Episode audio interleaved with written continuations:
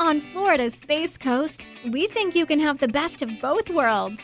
Kind of like right now driving, at your desk, maybe at the gym, but you're also grooving to some music. Visit us and you'll go to the beach and see a rocket launch, or go kayaking and manatee spotting. It's all waiting for you on the only beach that doubles as a launch pad. Plan your adventure today at visitspacecoast.com.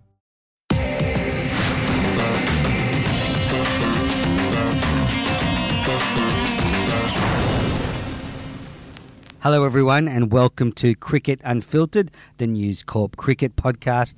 I'm your host, Andrew Menczel, in the Tim Paine studios. They were the Steve Smith studios for a very short amount of time, but I'm in the Tim Paine studios. And I have with me two excellent cricket journalists, and they're too modest to admit this, but I've got Ben Horne and Pete Lalor here. And I would say two of the best cricket journalists in the country, the best connections, the best insights, and so we are thrilled to have them. So, welcome to the show, Ben. How are you? Um, I'm good, thanks, Menners. Yeah, um, looking forward to talking some cricket after you know a few weeks of trying to hide away from it all. Well, I saw you get in trouble by an AFL player. I'm not sure what you got in trouble for or why, but he he wasn't happy. Um, um, Making look, friends wherever you go, Ben. yeah, I'm yeah. saving one you of the from main AFL. issues with it. Yeah. Yeah. I don't know much about AFL, so yeah, I'm coming from a very low base of knowledge, and sometimes you can get things wrong when you don't know what you're talking about. Don't know much, but you know what you don't like. yeah, is that right? Yeah.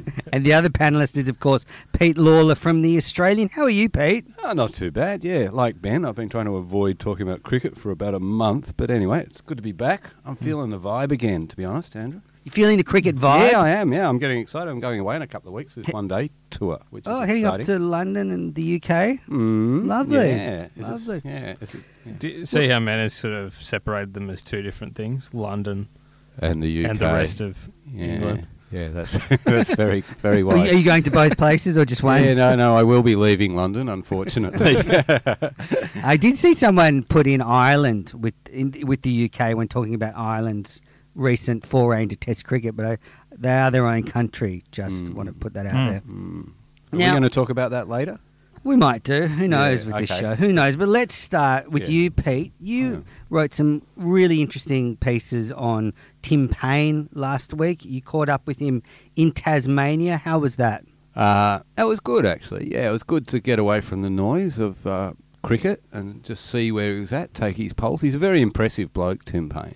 And I think he always has been an impressive bloke.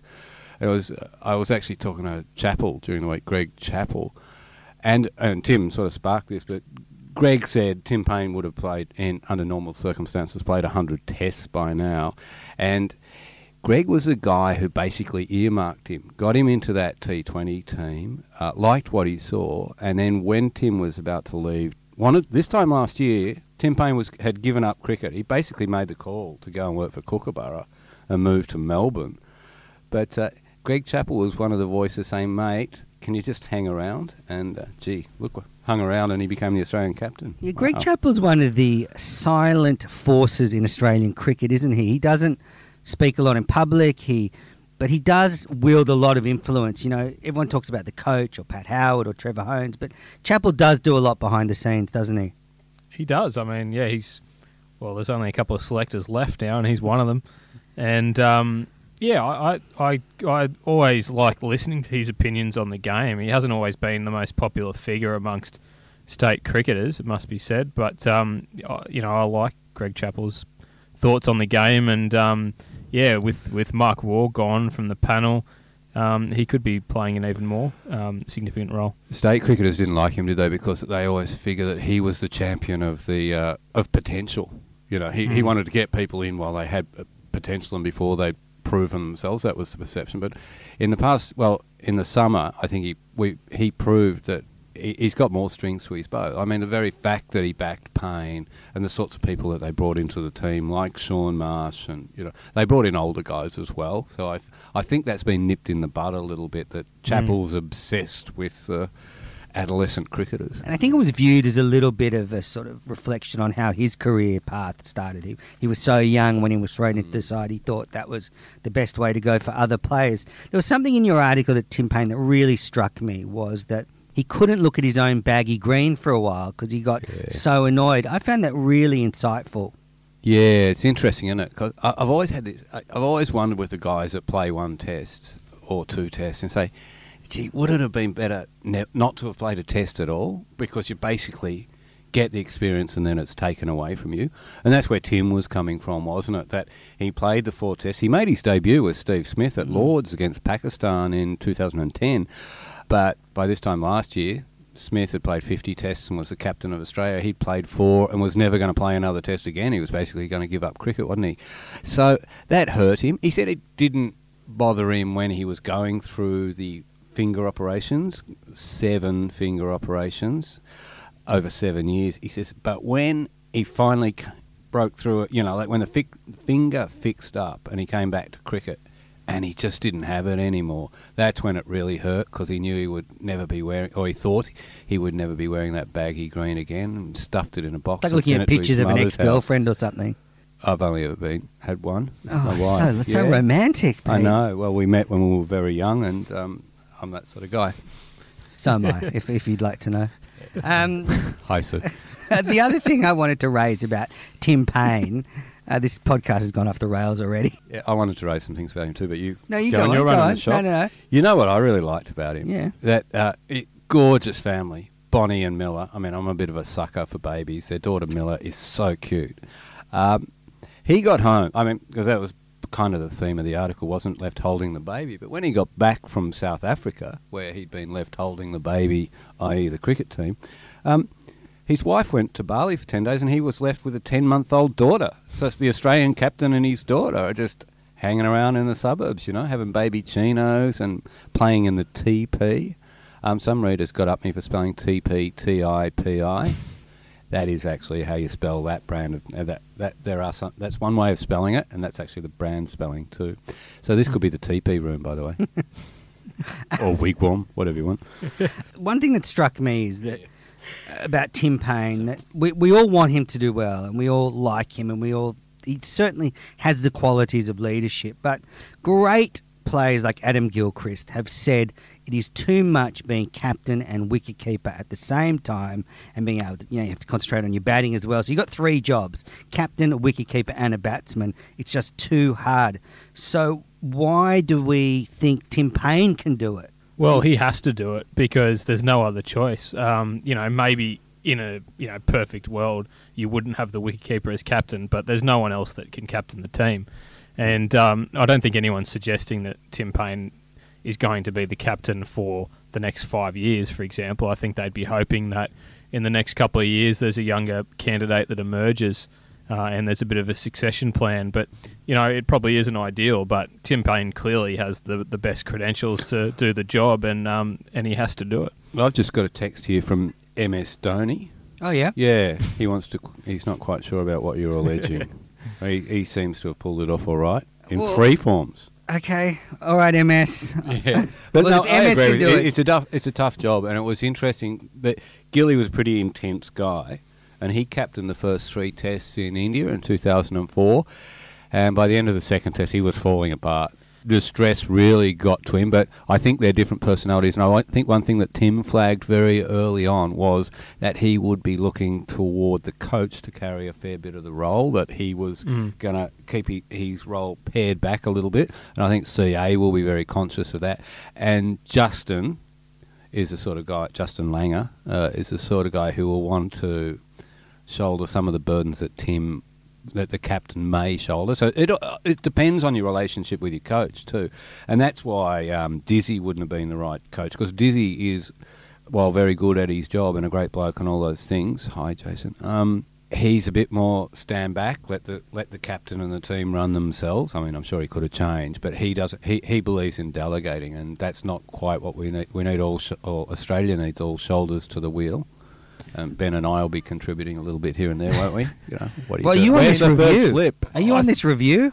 Um, I've sent my application in and no one's got back to me. Haven't got a phone call yet. But I mean, I think with Gilchrist, you know, he had Ricky Ponting. I mean, while he was doing the job, there was still Ricky Ponting there. If he was living in a world where there was no Ricky Ponting, um, he, he may have felt a bit more uh, bullish about doing the job himself. But I think you know Gilchrist is a very modest guy, and it just didn't feel like he was the the man to do the job. But I think the necessity of the situation that Australia's uh, that Tim Paine's confronted with means that he'll he'll just sort of I, I guess on the with worry is that one of the facets of his game doesn't Well, suffer. I- He's I- averaged I'm- 40 with the bat in Test cricket since he came back. You know, we don't want Yeah. it to. Look, I'll be surprised if he plays much more one day cricket after this series that's coming up now. Um, I don't think that part of it's ideal. I can so see who why. takes that job? I can see why they're doing it for this Carey. series. Carey. I, I think. Well, I- Carey's going to be the World Cup captain. no, no, the World Cup keeper. and Finch will be mm. captain. And F- Oh. well, that's what I meant. Well, who's going to be captain? Finch. Finch. Oh, the I'd probably be Finchinator. going for someone else. Mitchell Marsh. Mitchell, Mitchell Marsh. Marsh. is going to be the World Cup. Yeah, I, I'd probably be. That's more likely. Hmm. But good luck getting it off Tim Paine. He's going to he's going to dem- have squatters' rights by yeah, then. look, if he if, if Yeah. Tim Paine performs really well in this one day series, then clearly you know it's going to be it's going to be his spot. But he's got to have a good series because Alex Carey's a very talented player who's coming through and someone that they've signalled that they want to start getting games into. So um, you know, I, Yeah. I, I I think performance is going to be important for Tim Paine in the one day side of things. Well, it's no secret that they actually wanted Carey to keep in this series, didn't they? Before Mm. before all the changes happened, Mm. you know, until JL had his voice and said, And- and it- "No, that's not going to happen." And I've got to say, I, I was slow to realising this, but um, but it, it's it makes it's it's very good sense to have Tim Paine as captain for this series because it is the start of something, and to have Paine and Langer together, I think makes a lot of sense.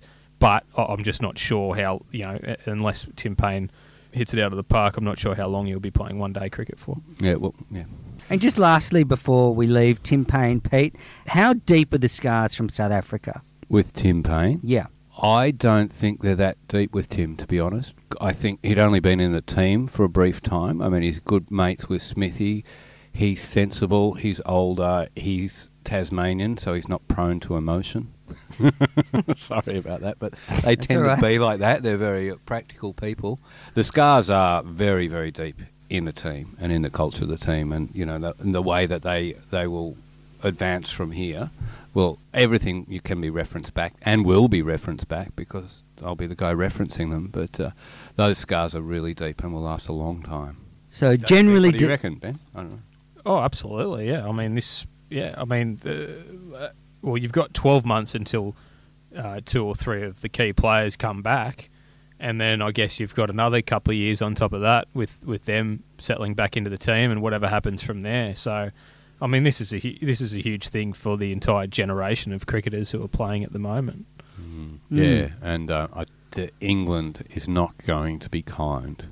yeah, that's about going to this. be interesting. The, What the crowds give to our players and how they receive it. Yeah. and- They'll get what they deserve, but um, I I think Yeah. the fact that Smith and Warner won't be there that will um, help. That will help. Yeah, I mean the the sort of um, you know the, the it's a good team that Australia's taking over under the circumstances, but they're missing a lot of stars. I mean, they're missing Stark and Cummins as well. Um, Mitchell Marsh. There's a lot of players missing from this team. a lot riding on the performance with the World Cup in England next year. Now, next bit of we're going around the news, uh, Ben, and, and Ben Scoopshorn was added again since the last podcast, revealed to the world that Mark Waugh was stepping down as a selector. But one thing in the story, you wrote that it is a blow to Cricket Australia. Do you really think it's a blow? Because I would disagree. I do. Yeah, I think um, it's very difficult to. Let's find- argue. Yeah. Uh, my argument is that it's very difficult to find high profile ex cricketers who want to be selectors. And um, yeah, I'm not sure who the next person will be if they do um, find a, a replacement. But I thought Mark Waugh, you know, um, had a good uh, good brain for it. And I, I liked how outspoken he was. I mean, we it want was a blow to journalism. yeah, like I, was. I, I loved really it how he just Yeah. get on the commentary and speak his mind, and Yep. you know he's the most honest guy in cricket. I yeah, I thought he, his contribution was good. Um, he, he was only commentating on on the Big Bash, and obviously now expanding to commentate on Test cricket as well. Perhaps maybe may have compromised him a bit more, and also compromised his time a bit more. But you know, I didn't have a massive problem with him being a T20 or a, selector and a and a T20 commentator. I didn't really have an, have an issue with that. I don't think it's a good look for the selection panel to have a public commentate, someone commentating while being on the selection panel.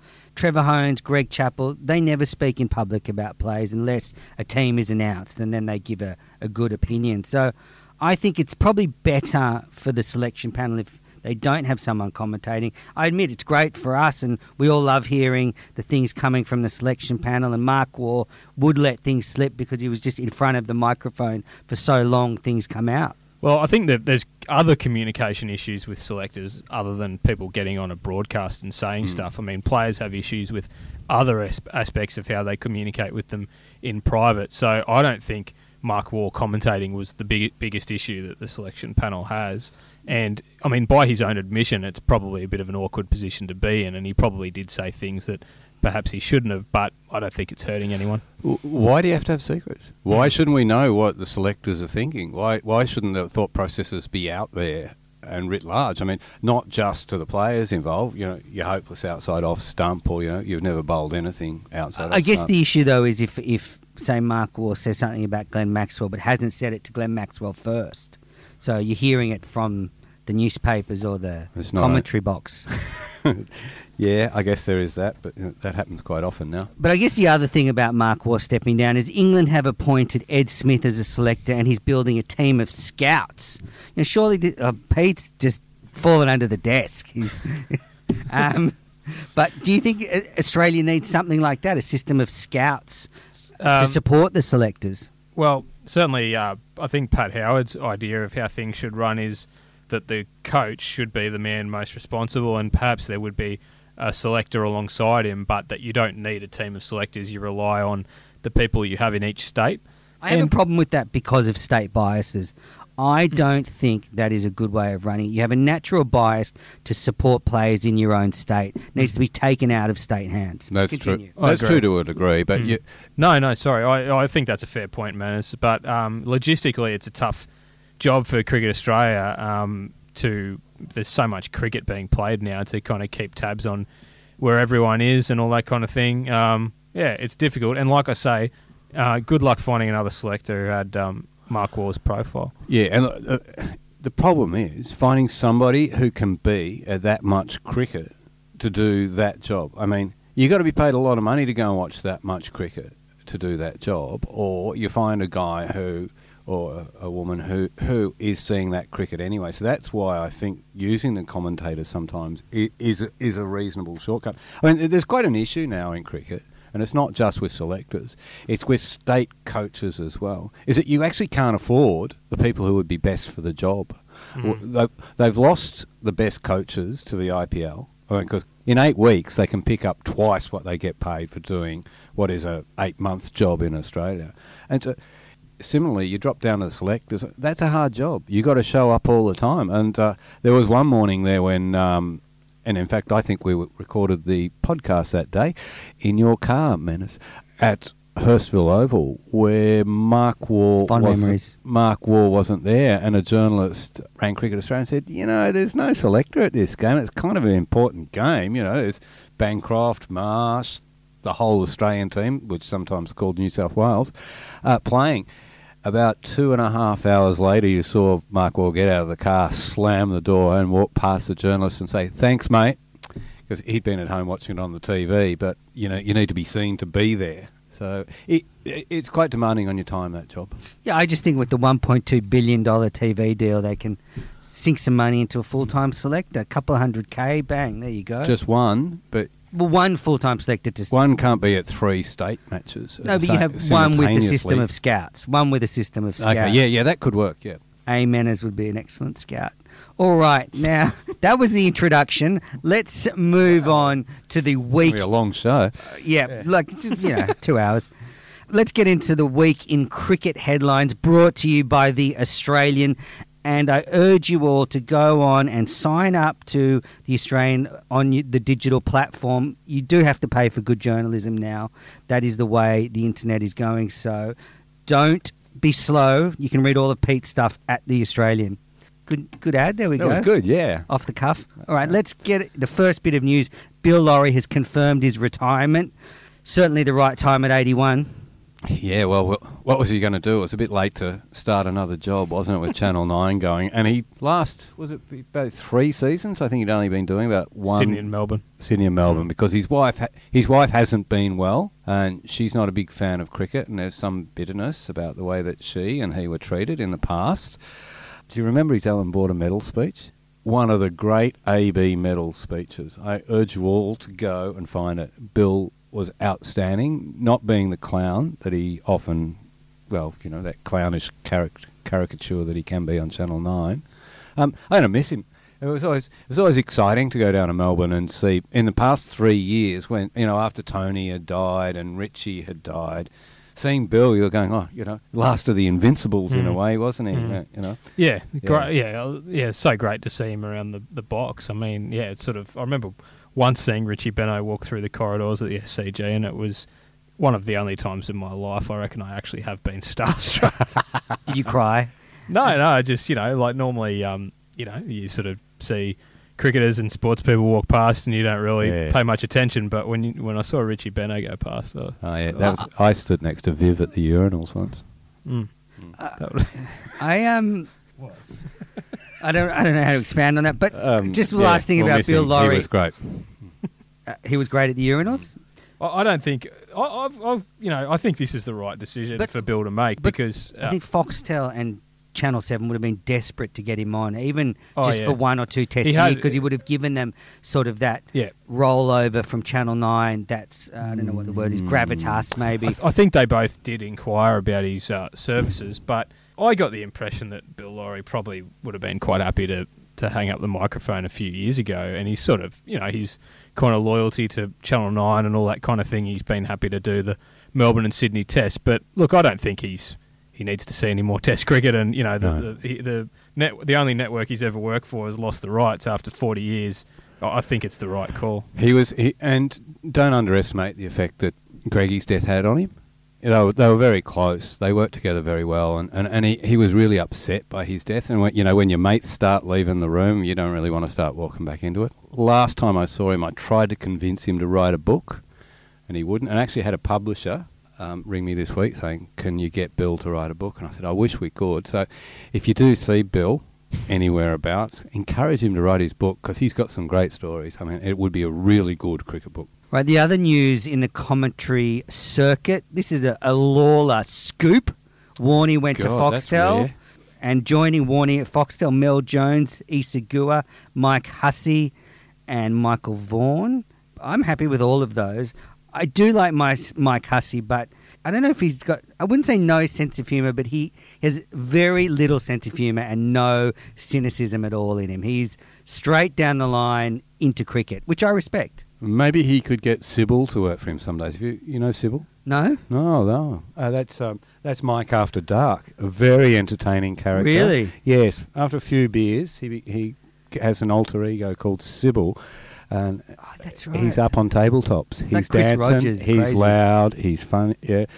I think Has he got that sort of mean cynicism to him or anything, or is he? Sybil doesn't. No. Okay. Oh, what? I Sybil think- does? I don't think. It's hard to uh, it's hard for us to comment on commentators because we don't hear them. We see them in the back of the Yeah, box, right. but yeah, we don't hear them. Um, I think Mike Hussey's a very good uh, analyst of the game, Yeah, and, and sure. also For sure. not afraid to give an opinion. I know he uh, ruffled a few feathers in Melbourne last summer when um, when uh, they had the microscope on England and what they were doing to the ball. So yeah, I was always a bit surprised that Nine got rid of Mike Hussey. So I think he, he'll be a good pickup. What about the Warne Gilchrist dynamic? There's a little bit of press about that.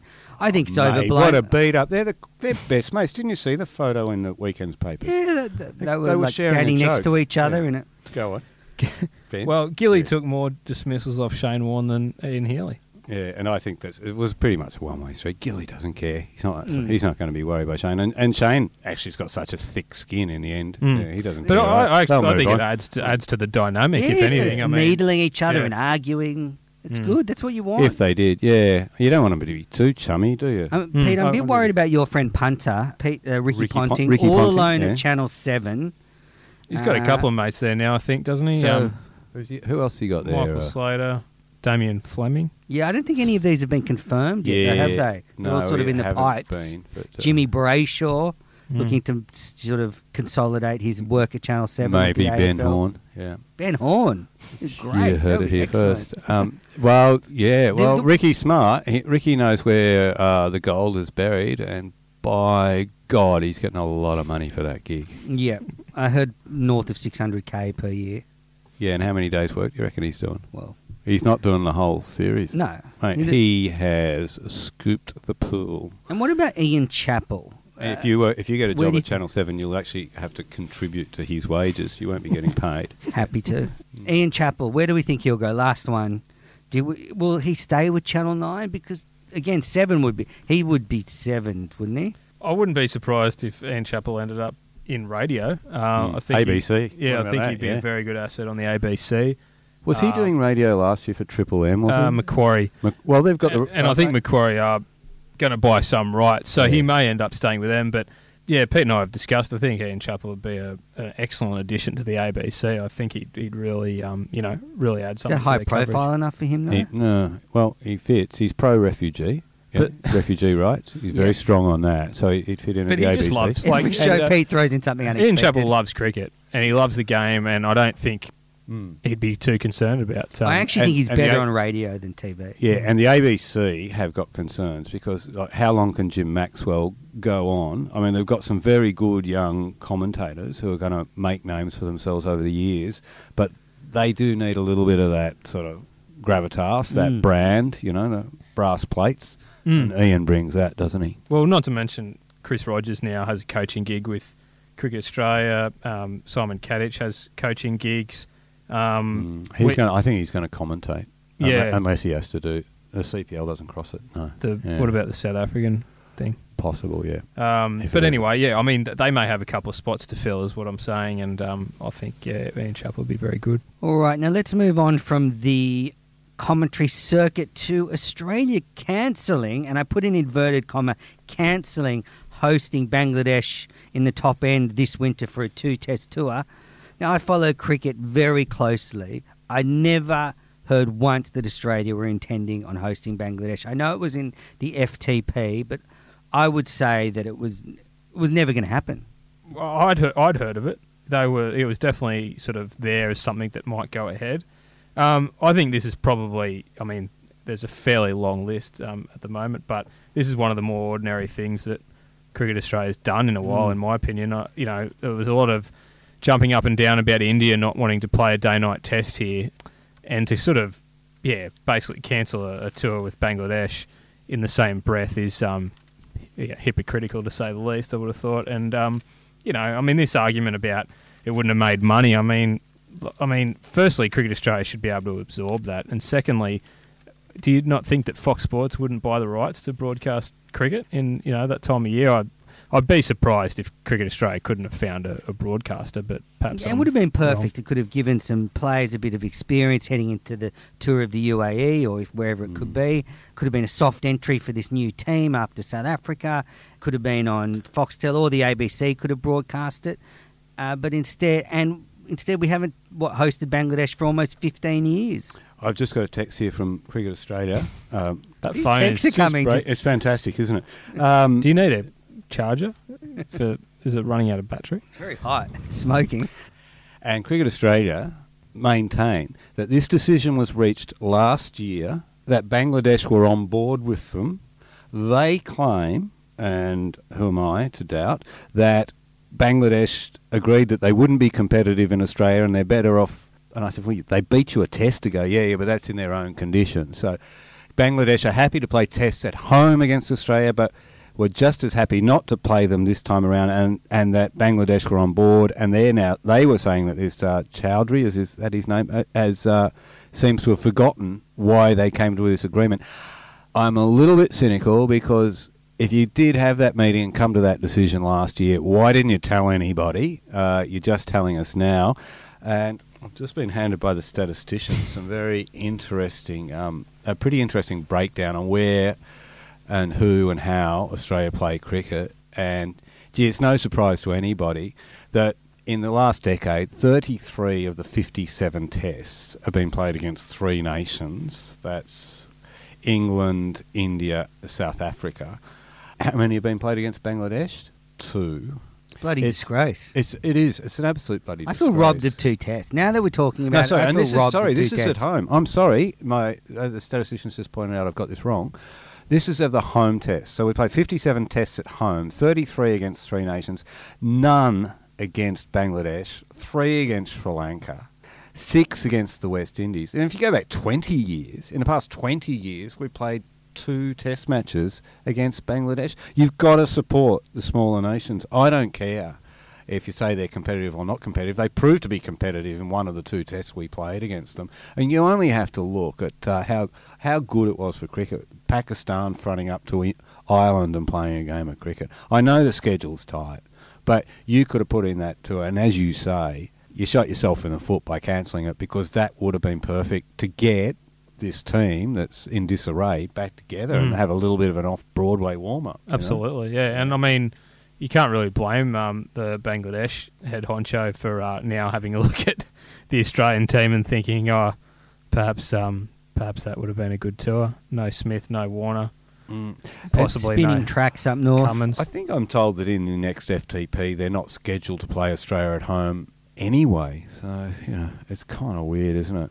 Mm. Very weird. All right, last cricket headline. Now, I had a very upset Queenslander come into my cafe last week and tell me that I had not mentioned once on the podcast that Queensland won the Sheffield Shield. So, so Anthony, if you're listening, I don't know if you remember, but the biggest story in cricket happened when Queensland won the Shield around the same time as Sandpaper Gate. But yes, Queensland ru- won the Shield. Great for them on the back of great performances by Renshaw, Neser, Wildermuth, Joe Burns, Brendan Doggett didn't dog it. So great performance by the Queenslanders. Beat Tasmania in the final, but it was slightly overshadowed by Australian cricket melting down. James Sutherland was doing a press conference that night in Johannesburg in a hotel, and I started. I was wondering why there were messages appearing from Australian players ahead of his press conference, uh, uh, uh, state players ahead of his press conference. I think they've got up at four a.m. to watch James's press conference. God,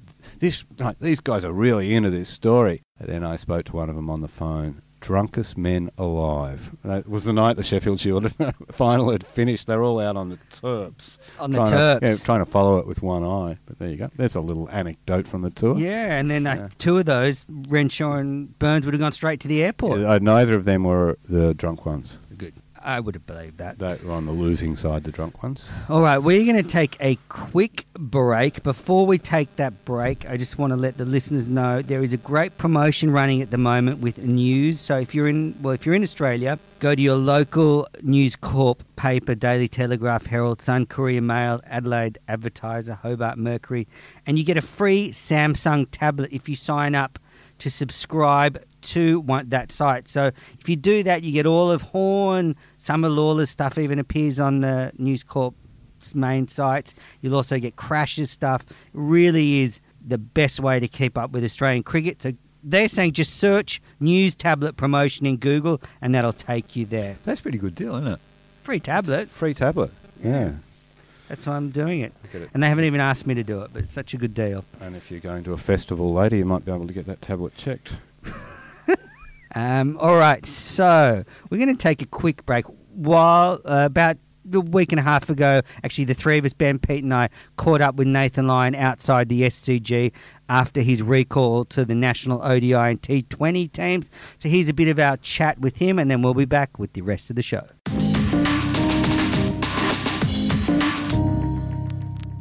What was the message last night?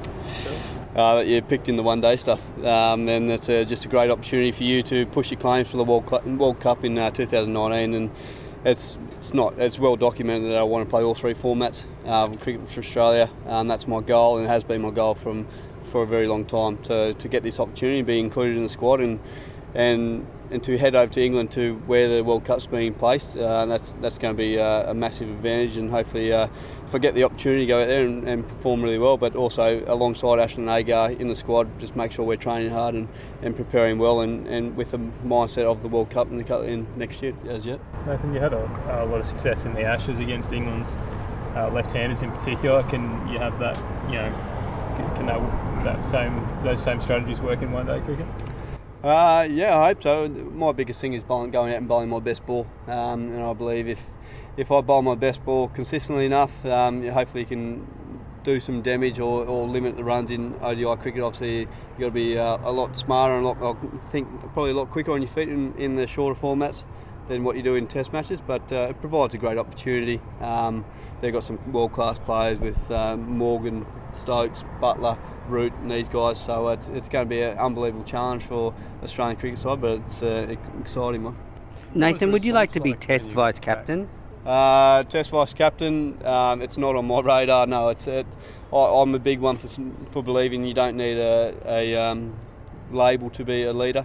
Um, so but if, if the opportunity come there, and I'm, I would not say no to it if I was uh, can help Tim Paine out. But I'm pretty sure I'll be able to help Tim Paine out without having a VC badge on my shoulder. So um, I'm, I'm pretty comfortable with where I'm sitting in, in the test side.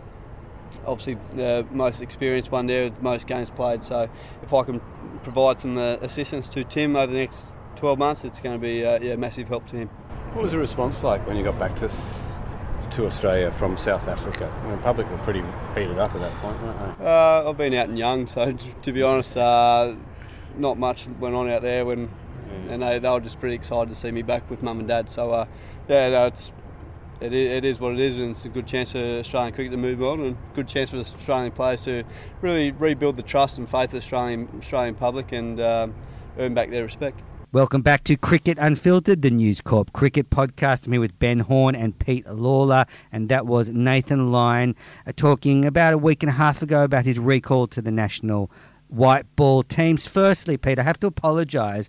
I sort of spoke over you there asking a question, and you know, when I'm in those press packs, because I'm a very short man, if I don't speak really loudly and, and, just go for it hell for leather, I never get a question in. So I'm sorry. I, I, I would hate to speak over you.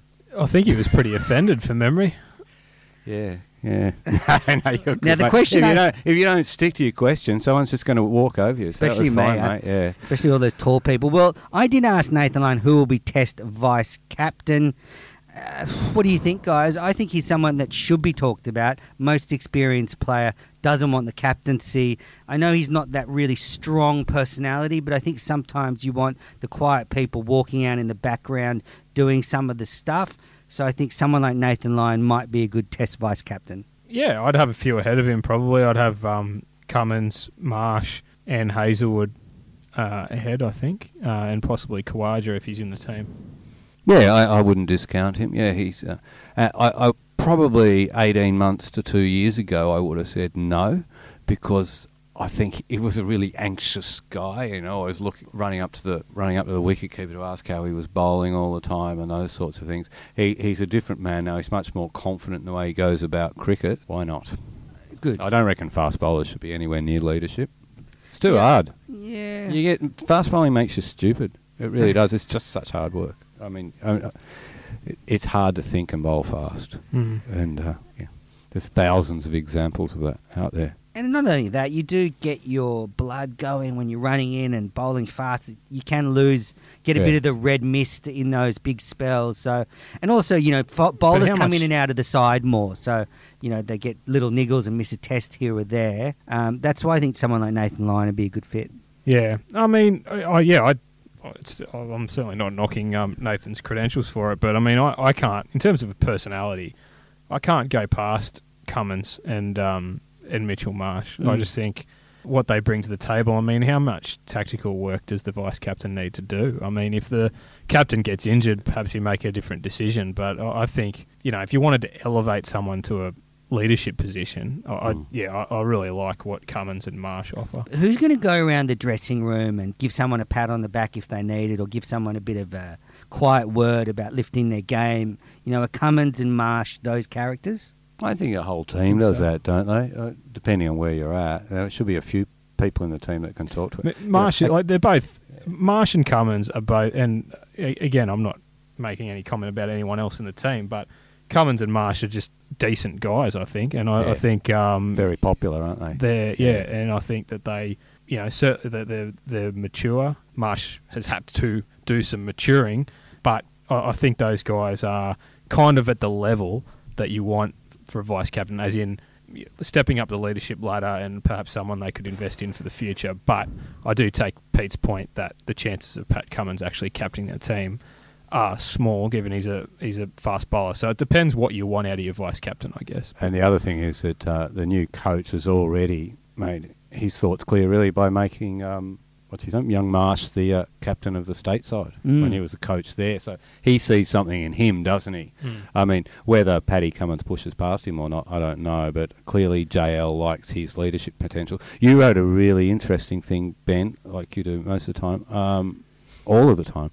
Uh, where it, it, it it's an interesting reflection on Usman Khawaja that he never got mentioned Mm. in leadership discussions yeah, Mm. on where he's at and what people think of him. Because he probably, well, I don't know, would he? Would he make a good vice captain? He's a captain of Queensland, isn't Yeah, he? well, I mean, granted, he has spent a lot of time in international cricket the last couple of years, but I mean, he seems to have done a good job in Queensland. I mean, Yeah. they they like him up there, and they, they've had some success with him on the field, and they've continued to have success when he's left as well. So, yeah, I mean, I, I think Khawaja would be a good choice, but I was just going to say the the major issue that Australia has is almost all of their candidates are either fast bowlers or not guaranteed their place in the team. I mean, even Mitchell Marsh, as, as good as he was in the Ashes, uh, he's now got another injury. I mean, he still needs to cement his own spot, as do all these other guys that they mentioned in, in the one day format. Uh, and as does Khawaja. I mean, I think Usman Khawaja is in serious danger of getting dropped for the next test. So, Yeah. Isn't that an interesting reflection on the uh, top five batsmen? mm. That none of them have their spot nailed down and can be mentioned as sort of in the leadership group. Mm. Mm. Lots of decisions then to be made for the selectors. All right, let's go on. Got What? a bit Mick Jagger there with your microphone, didn't you? Oh, I am rocking it up here. Um, you've got a bit Mick Jagger this whole podcast, Pete. All right, let's go to the next segment. Uh, the podcast's own decision review system. So there's been lots of proposals in world cricket. We are going to give them the green or red light. We'll probably won't all agree on this, but let's start. The ICC Future Tours program has been formed for the period 2019 to 2023. A big change. The 2021 Champions Trophy is now a World T20 tournament. Now, Australia have a World T20 in 2020, and a year later there's another one. Doesn't that take the gloss off our tournament? You know, we'll win the tournament, and then six months later we'll lose it again. this is news that's just coming to me now, but um, I I agree that it's weird. I mean, I, Yeah. I don't know why they would do that, but Oh. that's the ICC for you. I think they think the Champions Trophy's Which on it the way is, out. and they should have realised that probably five years ago. I'm not sure why we had the last Champions Trophy, but um, they should have had a World 2020 that year. Pete, do you, do you think it's a bad idea or you? you Yeah, fussed? bad idea. Yeah, the world needs less international, fewer international T20 matches. Okay, Having it's a domestic game. One, one, one And- year after each other just doesn't make Yeah, sense. It's just silly. Just selling TV Anyway, you know, it's it's basically like the saus- It's like a sausage sale outside the hardware shop for the ICC, isn't it? That tournament. It's just it's just a way of raising funds for the ICC. Yeah, exactly. Next one, the Test Championship is to kick off in 2019 and run for two years with a final starting June 10th. Australia playing someone. That's June 10th, 2021. Uh, sorry, Australia might be playing someone. They proposed to have the first two finals in England, but I think one one of the finals should be the SCG or the MCG. There's uh, no India Pakistan Test clashes in that first cycle, which is a disappointment. But the Ashes in England in 2019 will be the first series of the Test Championship. So, what do we think? We really need this Test Championship. Well, just on the point of the final, I mean, it's really hard for an Australian ground to do it because it's uh, it's Aussie rules season. Hmm. Um, so yeah, that's going to be difficult. But I, I like the idea of the final being at Lords. Yeah, Like- good luck finding a pitch at the SCG or the MCG in the middle of the year, mate. The MCG ones, someone's put it out the back behind the stands, and they're going to have to look for two weeks to find it. And the SCG one's under like thick grass. I was Mm. telling, I was saying Ben a message yesterday that I struggle to watch the Swans games bec- at the SCG because I see them running on the pitch the whole time and I get upset. So That's happened for a hundred years, Andrew. I know That's it's, the it's way. upset me my it whole is part life, of the natural order of things, Yeah, and it's upset me my whole life. But it's better Okay, than well, drop-in. They can dig it out if you want. No, it's yeah. better than drop-ins. It's better than drop-ins. Ah, okay, so do we like the Test Championship? Uh, I think so. I mean, you know, let's see how it actually works uh, when it's put into to practice. But in theory, I think it does add a bit more context to to certain series. Um, it's kind of a bit odd to think about the Ashes or India or a big series like that fitting kind of into a bigger framework. But yeah, I think in theory I, I do like it, but it's I can see it being a bit of a rabble as well because as Pete was touching on before, I mean, how many times are we going to play certain nations? Like, how's it all going to work? It's um, So it's the top nine it's a tough test one, but I like nations. it. I like it that they're trying to do something. Yeah, to, and they play It's six the top series. nine, is it? Yeah. The top nine play Yeah. six series over the two years, and then every two-year cycle they'll play a final. Look, it does That's give just like Test cricket, isn't it? The tournament takes two years. two years. Yeah. Um, so you know that India aren't playing Pakistan. Yeah, there's has that been announced? Has it? Because I know that it's all been penciled in, and re- I, I I saw a fixture late last year. In I think that was at, at, that was at the start of November, and three weeks later I saw another one. So I don't know how many times it's changed since then. I certainly haven't seen the latest ones. Let's see what happens with that one. The other idea is to scrap. The other idea is to the bit of inside journo talk here. One of the proposals with the Test Championship is to scrap the toss in Test cricket, so the away side has the choice of batting or bowling, and that is to nullify the home advantage. I don't think this is the way to do it. I agree. I agree because you know home advantage usually means juicing up. Well, when home advantage means juicing up the pitch, you get great great matches, don't you? Like those three day games in India that are just uh, a feast. It just seems a bit awkward. Something needs to be done. I don't know what it is, Uh, and it's not just Australian whinging on this topic. I used to be a little funny about it, and uh, last time uh, Australia played in India. I was talking to Darren Lee. I said, "Look, in 2004, you guys you used your three seamers, your spinner, you bowled these lines. We've gone wa- away from that. We have to." And he said, "Have you seen what's happened to the pitches since then? Is every year we come back and they're worse." Hmm. And then cop the same thing in Sri Lanka around that same period where they doctored those wickets and those those kids beat Australia three 0 So, but I I can get used to the idea of an away win being, except in countries like Australia and South Africa where they're not so rare, being as rare as hen's teeth and, and really coveted. So that you know, that win by Steve Smith's team in India last year was it? That was the first since 2004, and winning a test was so damn exciting because no one had done it for 13 years. So it kind of makes winning away really valuable. It's really boring when you go to England and you know they doctor the wickets to to, to stop Mitchell Johnson or something like that because you really do want to see fast bowling, don't you? Yeah. In um in baseball, I only know this because a few years ago, uh, Major League Baseball brought a game to Sydney, and they had a essentially a pitch, or not a pitch doctor, like a whatever that whatever that's called, like a dirt doctor. Curator. Yeah, the dirt man. And they had to And fly the dirt in. he was like a scientist. Is or a dirt something. bag? and he and he it was his job to oversee how the um, fields were prepared in other countries. I mean, I don't know how big the ICC's um, resources are, but perhaps if they host another couple of Champions trophies, they'll have the money together. But why can't they employ like an official to go with the match officials who's actually in charge of working with the curator on the pitches, Ahead of like time, a- an in independent first, person yeah.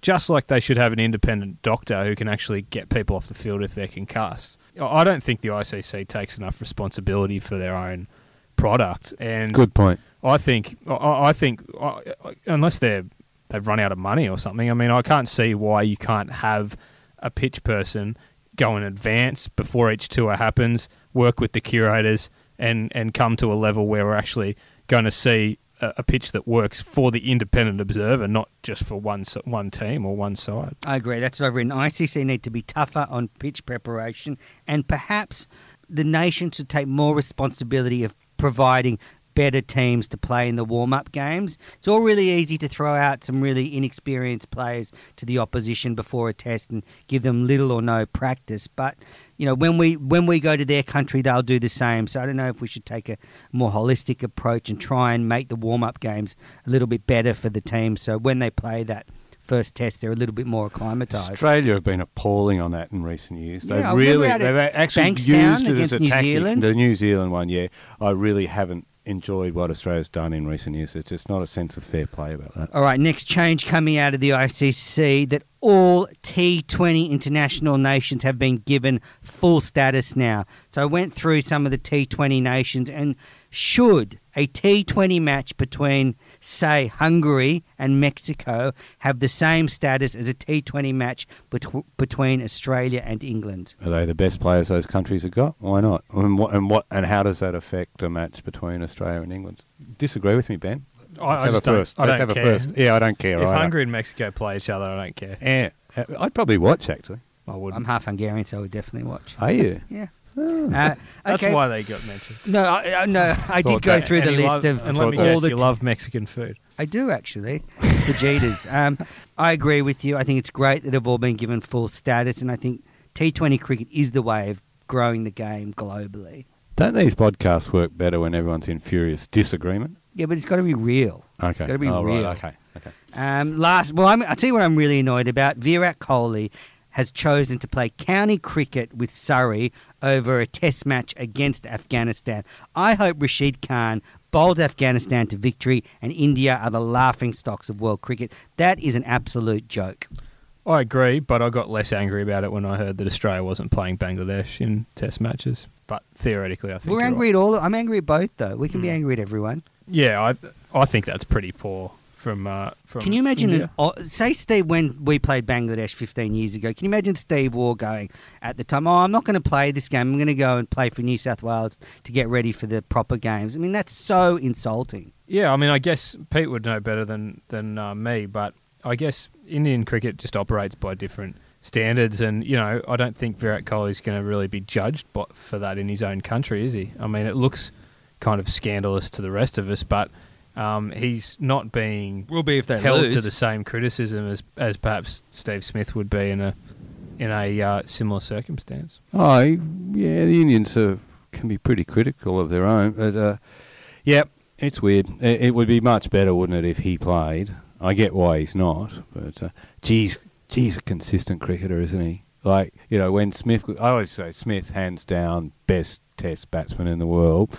Then AB crawled out of his grave recently, and maybe start to doubt myself. But Virat, what about that consistency across formats? I mean, I'm not a good stats man, but I think he averages 50 in every format. He's an extraordinary Mm. cricketer. He's like a phenomenal one day player. yeah.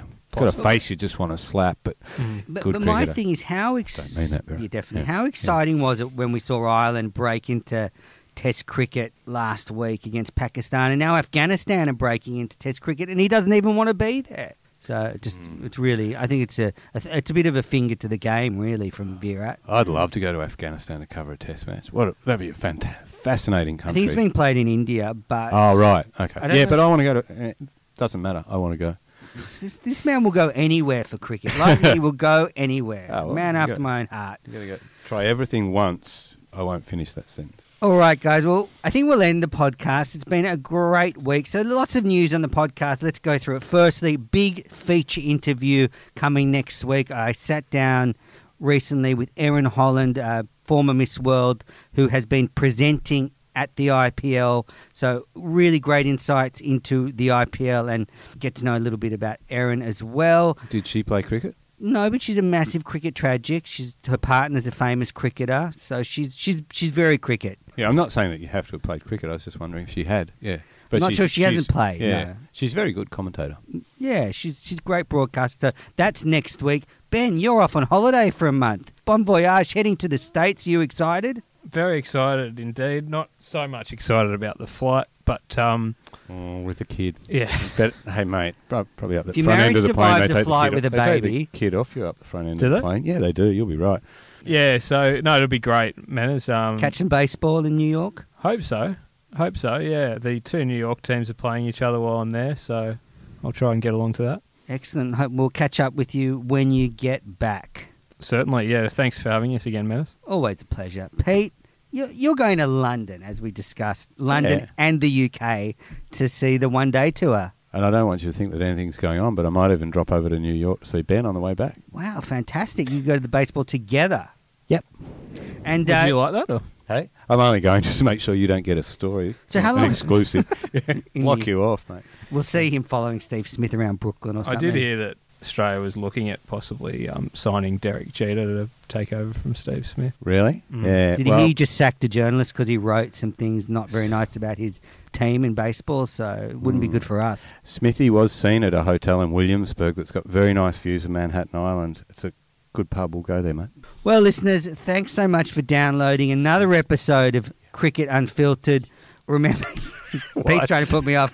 Remember, rate and review the show on whatever app you listen to the show on. And I'll be back next week with Erin Holland.